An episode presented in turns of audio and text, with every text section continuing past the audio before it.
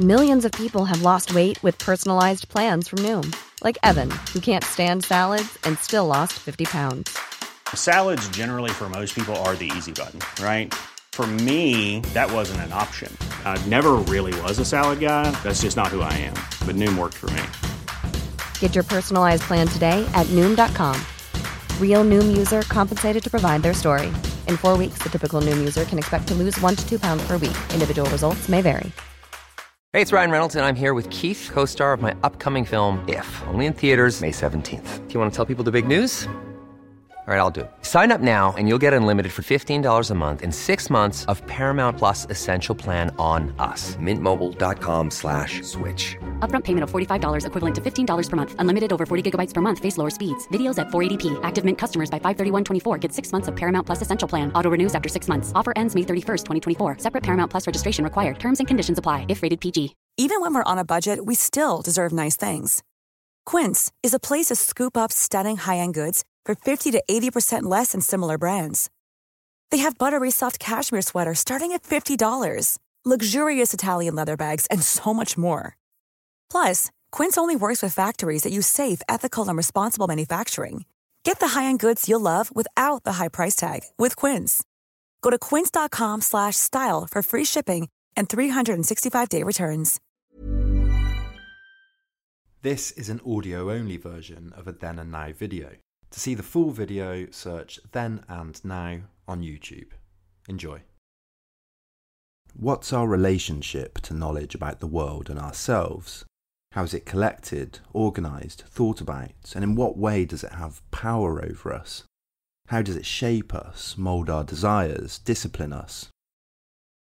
If Foucault's argument had to be summed up in a crude way, it would be this that knowledge and power are intimately linked. He isn't talking about power as we normally understand it, though. In fact, his entire body of work can also be thought of as an exploration of how power functions and how the power knowledge duality changes shape over time. Philosopher Todd May sums up Foucault's work in another way. He's always asking one question Who are we? Knowledge, power, and importantly, history is always a part of us right now. It lives in us. It forms us, but it could have, and always can be, different.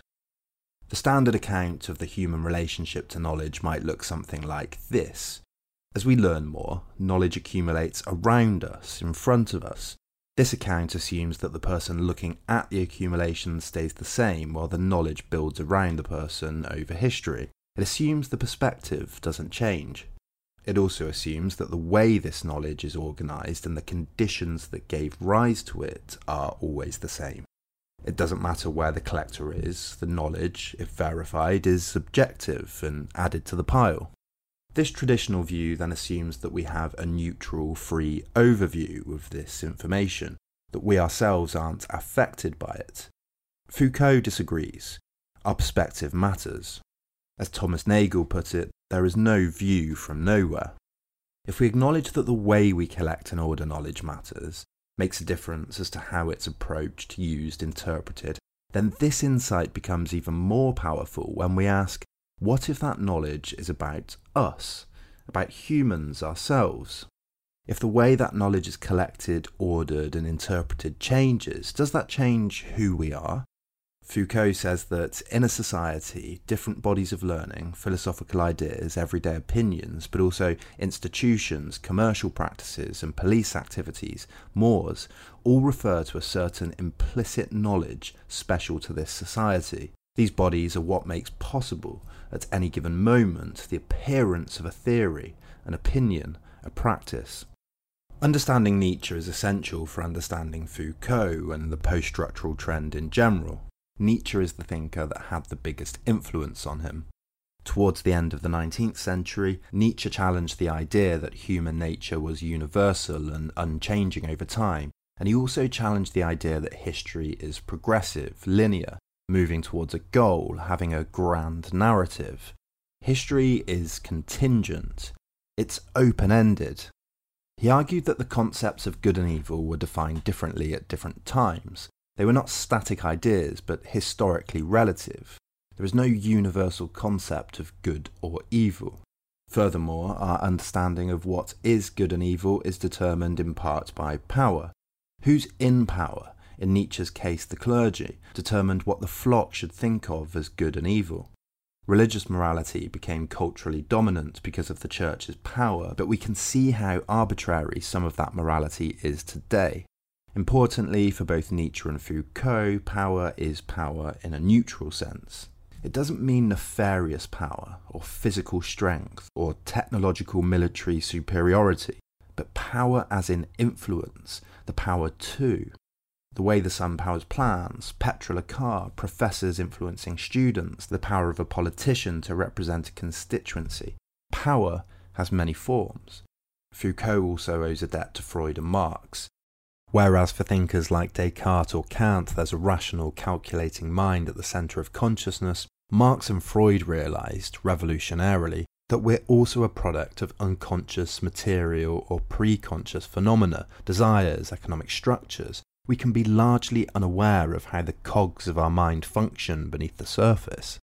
The debate over whether we're free thinking eyes or predetermined subjects continued into the 20th century, where it developed into a debate in France between existentialists, emphasizing the free I, and structuralists, emphasizing the social, cultural, or linguistic structures that determine who we are.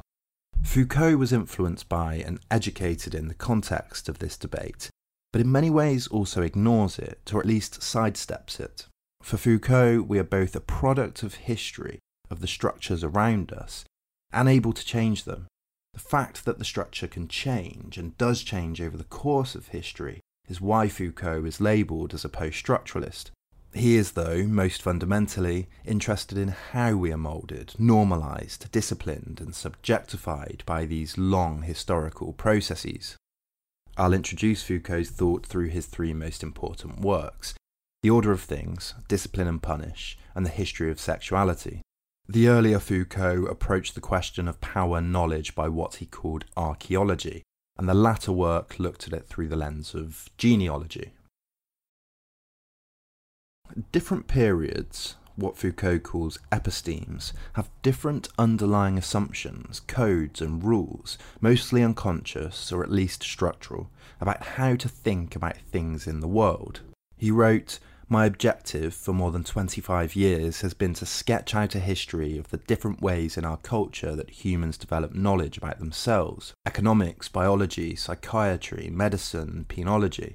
The main point is not to accept this knowledge at face value, but to analyse these so called sciences as very specific truth games related to specific techniques that human beings use to understand themselves. Because these rules change over time, different periods or cultures can have a completely different way of looking at knowledge and subsequently of understanding themselves. Discovering these rules is what Foucault called archaeology.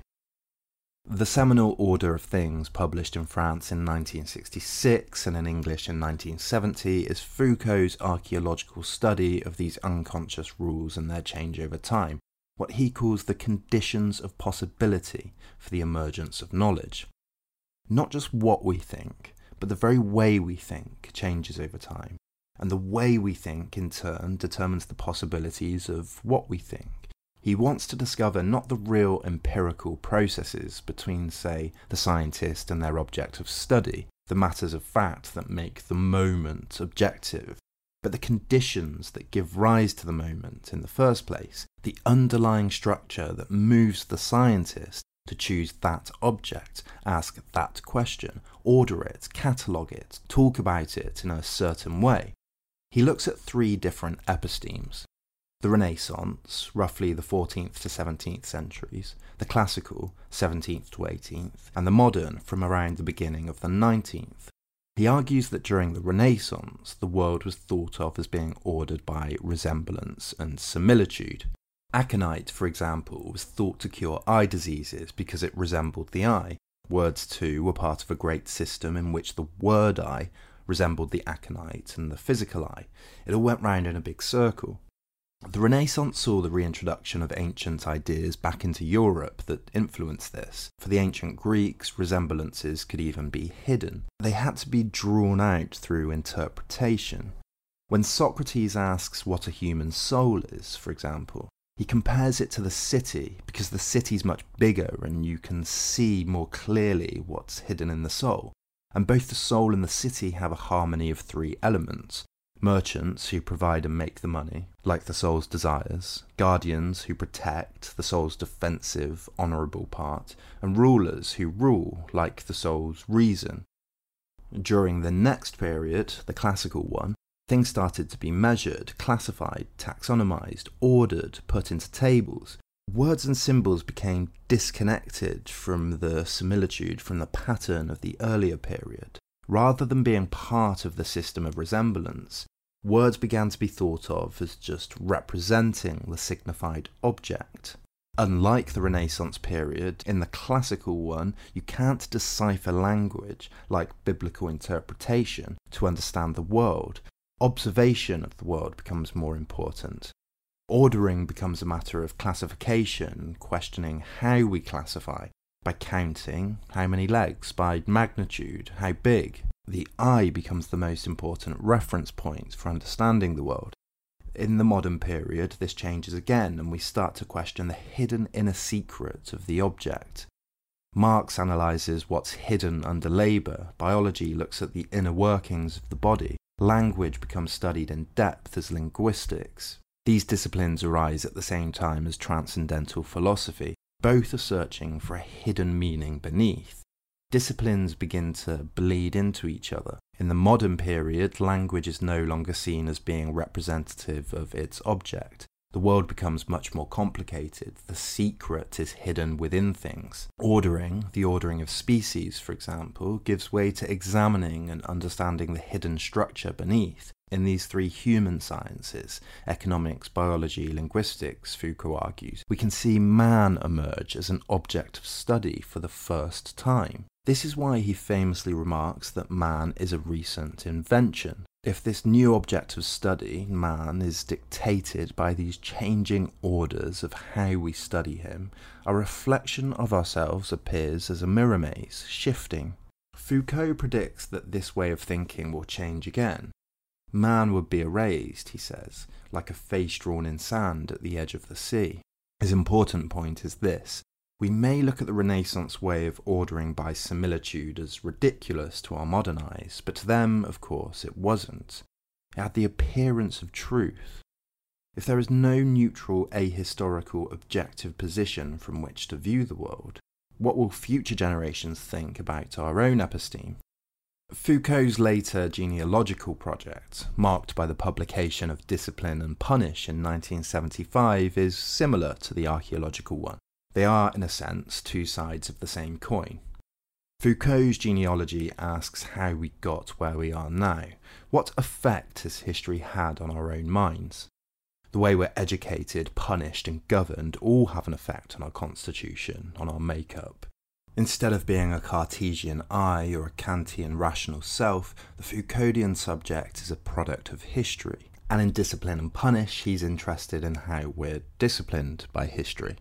In her introduction, Lisa Downing puts it like this Foucault analyses the means by which the body is made to conform to the utilitarian ends of social regimes thanks to the operations of disciplinary power. Discipline and Punish takes the history of the prison system in France as its central example. For Foucault, though, the walls of the prison reach far beyond their physical boundaries.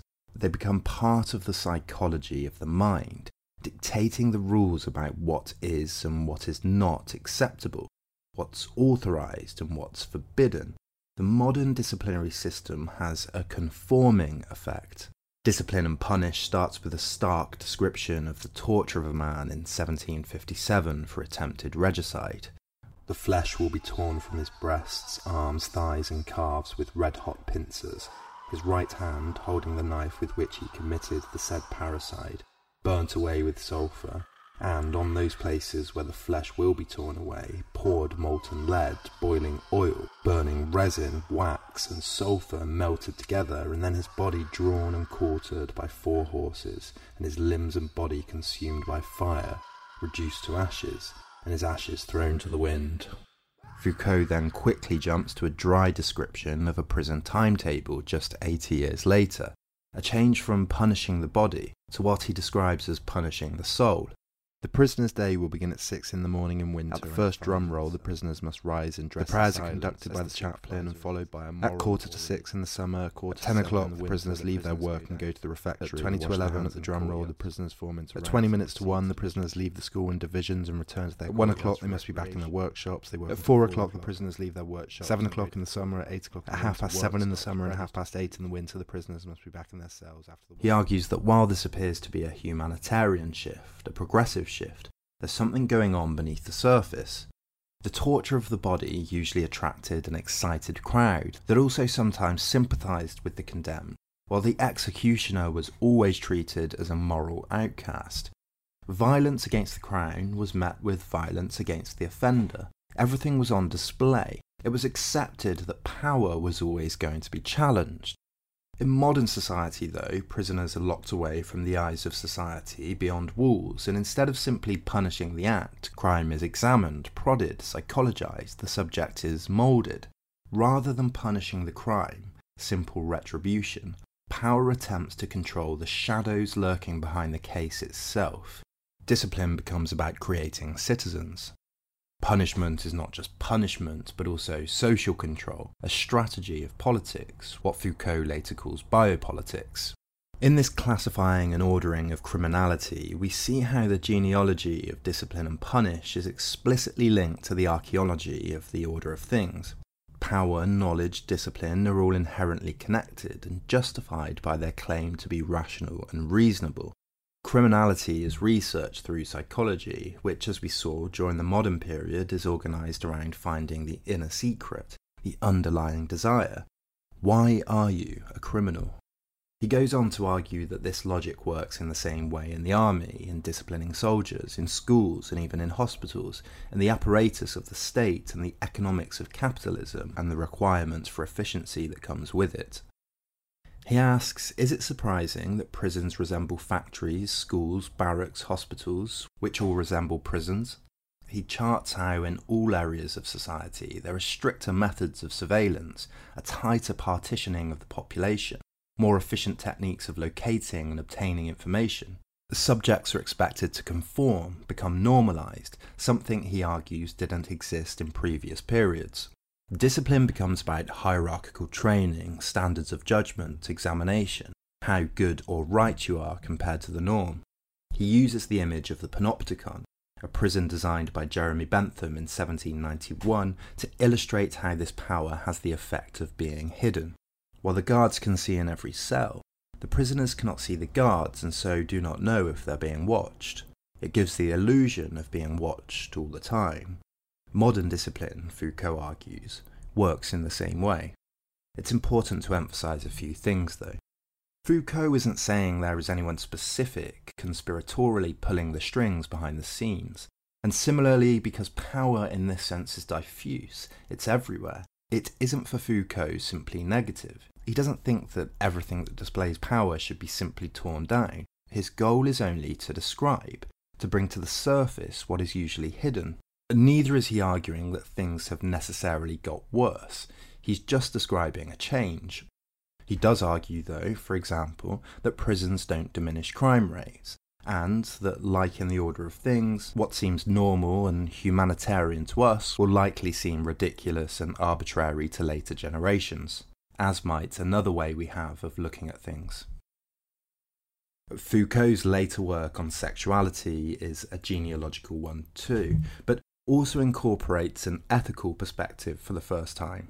The first three volumes of the history of sexuality were published between 1976 and 1984 and were meant to continue if not for Foucault's death in the same year. He argued that the way we think about sexuality is largely an invention of the 19th century. The first volume is influential because it's a concise articulation of Foucault's position in general, and can be read as an extension of his ideas on archaeology and genealogy. The second and third volumes look at ancient Greek and Roman sexuality and ethics, linking the two together. The central question outlined in Volume 1 is that of the repressive hypothesis. The dominant narrative of the 70s argued that where Westerners were once sexually oppressed, we have become slowly more liberated, more liberal. Is it really that simple? Like the rest of his work, Foucault questions this progressive teleological narrative. He points out that sexuality and attitudes to sexual practices have fluctuated dramatically over time. For the Greeks, sexuality was very clearly linked with ethics. Sexual pleasure was seen as being part of man's animality, and as such, overindulgence of enjoyment was seen as a failure to master one's animal side. Like other pursuits, mastering your character was seen as being good for yourself and society, being austere wasn't something commanded by the state, but was personal, about managing oneself in all areas of life. Jump to the Victorian period, on the other hand, and we see the classificatory and taxonomical attitude to ordering described in the order of things. Sexual acts begin to be named, codified, given labels, measured. Sexuality became empirical, scientific.